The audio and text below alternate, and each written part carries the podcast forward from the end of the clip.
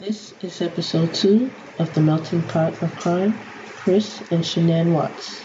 And Chris Watts met in 2010 in North Carolina, where they're both from, after he sent her a friend request on Facebook. So they got married on November 3rd, 2012, and had two daughters, Bella, who was born on December 17th, 2013, and Celeste, who went by Cece, born on July 17th of 2015. So Shanann had lupus, and she was so excited that she was able to have a second child, let alone first. So they moved to Colorado in 2015 after visiting and falling in love with the area, which is what Shanann said. So on June 26, 2018, Shanann, Bella, Cece, and Frank Rzucek, who was Shanann's dad, went to North Carolina for six weeks. So Chris and Shanann got into an argument while she was in North Carolina because Chris' mother Cindy gave Cece an ice cream that had some things on it that she was allergic to. Shanann said something to Cindy about it, which started an argument. So Cindy ended up kicking Shanann out the house. Shanann didn't invite Chris's parents, their names were Cindy and Rodney, to Cece's third birthday party. Shanann's best friend Nicole said his parents didn't go to their wedding because they didn't like Shanann, and it was probably because she can be bossy sometimes. So Chris also said his mother and sister didn't like her because they felt she had taken him away from them and moved him all the way to the other side of the country to Colorado. So Chris flew out there on July 31st to North Carolina to meet up with Shanann and the kids to stay their last week together, and he was going to fly back with them, back to um, Colorado. So when Shanann went to the airport with the girls to pick Chris up, he greeted the girls and gave Shanann a little kiss, like a little tiny little peck. They were apart for five and a half weeks by the time Chris got to North Carolina, and she was just like so upset that he barely touched her. Like, you're gone for five and a half weeks from your wife, and like you don't even like you're barely even like acknowledging her. Yeah, I would be so upset too. So she then texted her friend that she thinks he was getting sex from somewhere else because they still didn't have sex days into being back together um, while they were in North Carolina. So on August 13th, 2018, Shanann returned home. They lived at 2825 Saratoga Trail in Frederick, Colorado. So she was on a, a weekend business trip in Arizona so she got back around 1:48 a.m. and she was dropped off by her friend Nicole. So this friend Nicole, her name is spelled N-I-C-K-O-L-E. So I'm gonna just say Nicole with a K when I'm referencing her. You'll find out who the other Nicole is. Um, so Chris stayed home with their daughters over the weekend. Nicole with a K texted Shanann at 8:55 a.m. Just wanted to see if you were okay. No reply. She texted again at 9:21 a.m. Let me know how your appointment goes. Again, no reply. So the appointment that she was referencing was Shanann had a um, an OBGYN appointment because she was 15 weeks pregnant. So during like while she's texting, she's also calling her and Shanann isn't answering.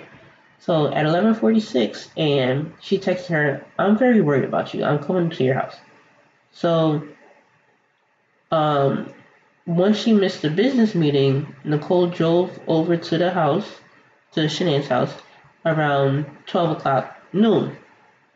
So Shanann wasn't answering the door, and she and she called Chris, who was at work, and then she called the police. Like, I need to do a welfare check because my friend isn't answering the door. She's not answering my phone call. She's not answering my text. Um, and she's pregnant, so I need to know. I need to make sure that she's okay. So this was about 1:40 p.m. So Chris gave them permission to search the house when he got there. So he drove to the house from work. They saw the dog. The dog's name was Dieter, little dachshund, um, unharmed, and Shanann's purse and phone were there and Chris saw her wedding ring on the nightstand. So they went in the garage and saw that her car was still inside with the girls' car seats still in the back seat. So Chris said the last time he saw her was about 5:15 a.m. when he left for work. So outside the house, he was being interviewed by Denver news stations while investigators were inside with the search dogs. So they told him that he had to be at the house. He had to be out of the house while the dogs like sniffed around. Um, but he had to be out of the house because that could like mess up the investigation or whatever. So while Chris was at the precinct being interrogated the next day, Detective Graham said he saw how much weight he lost and said usually it's you cheated or you want to cheat because he went from 245 to about 185, 180. So he's like, mm, like you know how like when people lose weight, like it sometimes it's like you either they're either doing it for themselves or for somebody else. So at this point, the detective's like, mm, it could be either or. So he um, took a polygraph test, and when the results came back, there was this other lady that did the polygraph. Her name was Detective Lee. So Detective Lee and Graham they went back into the room with Chris and told him that like you just clearly failed it, like you just lied about everything. So um, Chris was like that he felt sick. So Detective Lee was like, when you're holding something back or you're hiding something, your body becomes like physically sick. So even at that point, he was still denying that he had anything to do with the disappearance of his wife and daughters. So they said they already knew about his mistress, Nichol Kessinger.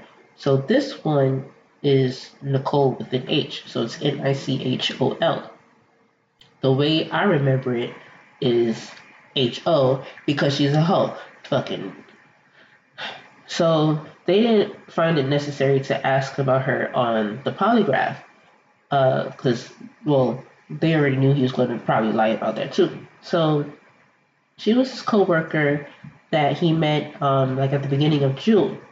So he asked if his father Ronnie could come into the room with him, and they agreed. So he told his dad that he killed Shanann because he walked in on her killing Bella and Cece after they had an argument because he asked her for a divorce. So he said she smothered them, so he had to do the same thing to her, and that he couldn't protect her um, so they came back into the room, the two detectives, and asked him where the bodies were. And he said he took the three bodies to an oil site where he worked called Cervi Ranch 319, owned by Anadarko Petroleum. So he pointed to an area of disturbed dirt that had like an S on it and said that was where Shanann is and said the girls were in the two oil tanks that were um, that were close by. So he was fired by them the same day that he was arrested. Well, they were not playing no games. Like, mm-mm, we gotta go. So once Nicole with an H learned about the murders of his wife and daughters, um, she began cooperating with the police. So during their relationship, Nicole did a Google search like, did people hate Amber Frey? So Amber Frey was the woman who Scott Peterson was cheating on his eight month pregnant wife Laci with. So he killed Laci on um, December 24, 2002. Cole with H claims that she didn't know that he was still in active marriage, but her search history that was done after Chris was arrested, she was well aware of Shanann before the murders. So she she searched her name on September 1st, 2017, and again in January of 2018. So in July of 2018, she searched "Man I'm having affair with says he will leave his wife. You knew, but whatever. So she said the Saturday before the murders, um, they went to the Lazy Dog Cafe. So he told Shanann that he went to a Colorado Rockies game, and when Shanann checked their bank account, she saw that he spent $63 at the restaurant. So she was like, What'd you get? He said salmon and beer. So she looked up the menu and saw that salmon and a beer would have only came up to like thirty dollars or so. So she's wondering like where the other thirty dollars is coming from. Like, all right, that's enough for two people. So she was like, hmm, okay. So Chris gave an account of what happened um, early that morning on the 13th when she died. So he said she got into bed when she got home from the trip and they had sex after she rubbed her hand on him. So when they woke up hours later, he told her he didn't think their marriage was going to work out anymore. So she's confused. Like, so what was that last night? Like, what, what, what happened in between these last few hours while we were sleeping? So she said that she knew that there was someone else. He said he couldn't just admit to it, like he couldn't just blatantly say, yes, there is someone else. Why the fuck not? Like, you already had an argument and saying that you don't think the marriage is going to work out anymore. Like, you might as well give her a reason. Like, it's not just like y'all just like drifted apart or whatever. No, you found somebody else, but whatever. So, um, she told him he'd never see the kids again, and that's when Chris told her that he didn't love her anymore. So she told him to get off of her. So they asked him what the detectives asked him what he what she was saying, and Chris was like that she wasn't fighting as he was like choking her, smothering her. So Bella, the four-year-old, walked in with her little pink blanket and asked, "What's wrong with mommy?" So he wrapped Shanann in the bed sheet and put her on the floor in the back seat of his truck, and then he put Bella and Cece in the back seat, and so they're seeing their mother wrapped up in a bed sheet on the floor in front of them and was like, Is mommy okay? So he told them she'll be fine. Just that part alone, like, stressed me out. like, well, anywho, so when they got there about 45 minutes to an hour later, he smothered Cece first, the younger daughter. So when he went to smother Bella, she yelled, Daddy, no. Once he disposed of their bodies, he called the girls' school and unenrolled them. Then he called a realtor to talk about selling the house. And basically, like, they, he was just taking the next steps, like, as if he didn't just kill his wife and daughters. Um, so as far as I know, uh, it says that Nicole with an H, like she's under the witness protection program and she's living under a different name. Not exactly sure how true that is, but so law enforcement uh, officials found the girls' bodies in the oil tanks and Shanann's in that shallow grave with an S on it, like 100 yards away. So it took them 14 hours to get Bella and Cece's bodies out of the tanks because the hatches, like the openings at the top, were so small. So that means that he had to like shove their bodies in to get them to fit. Like, granted, they were only like four and three years old, but it was only like eight, like eight and a half inches wide, like the hole to the opening. That's any body is bigger than that. So he um, was charged with four counts of first degree murder on August 21st. So the four counts was Shanann, their unborn son, who they were going to name Niko, Bella, and Cece.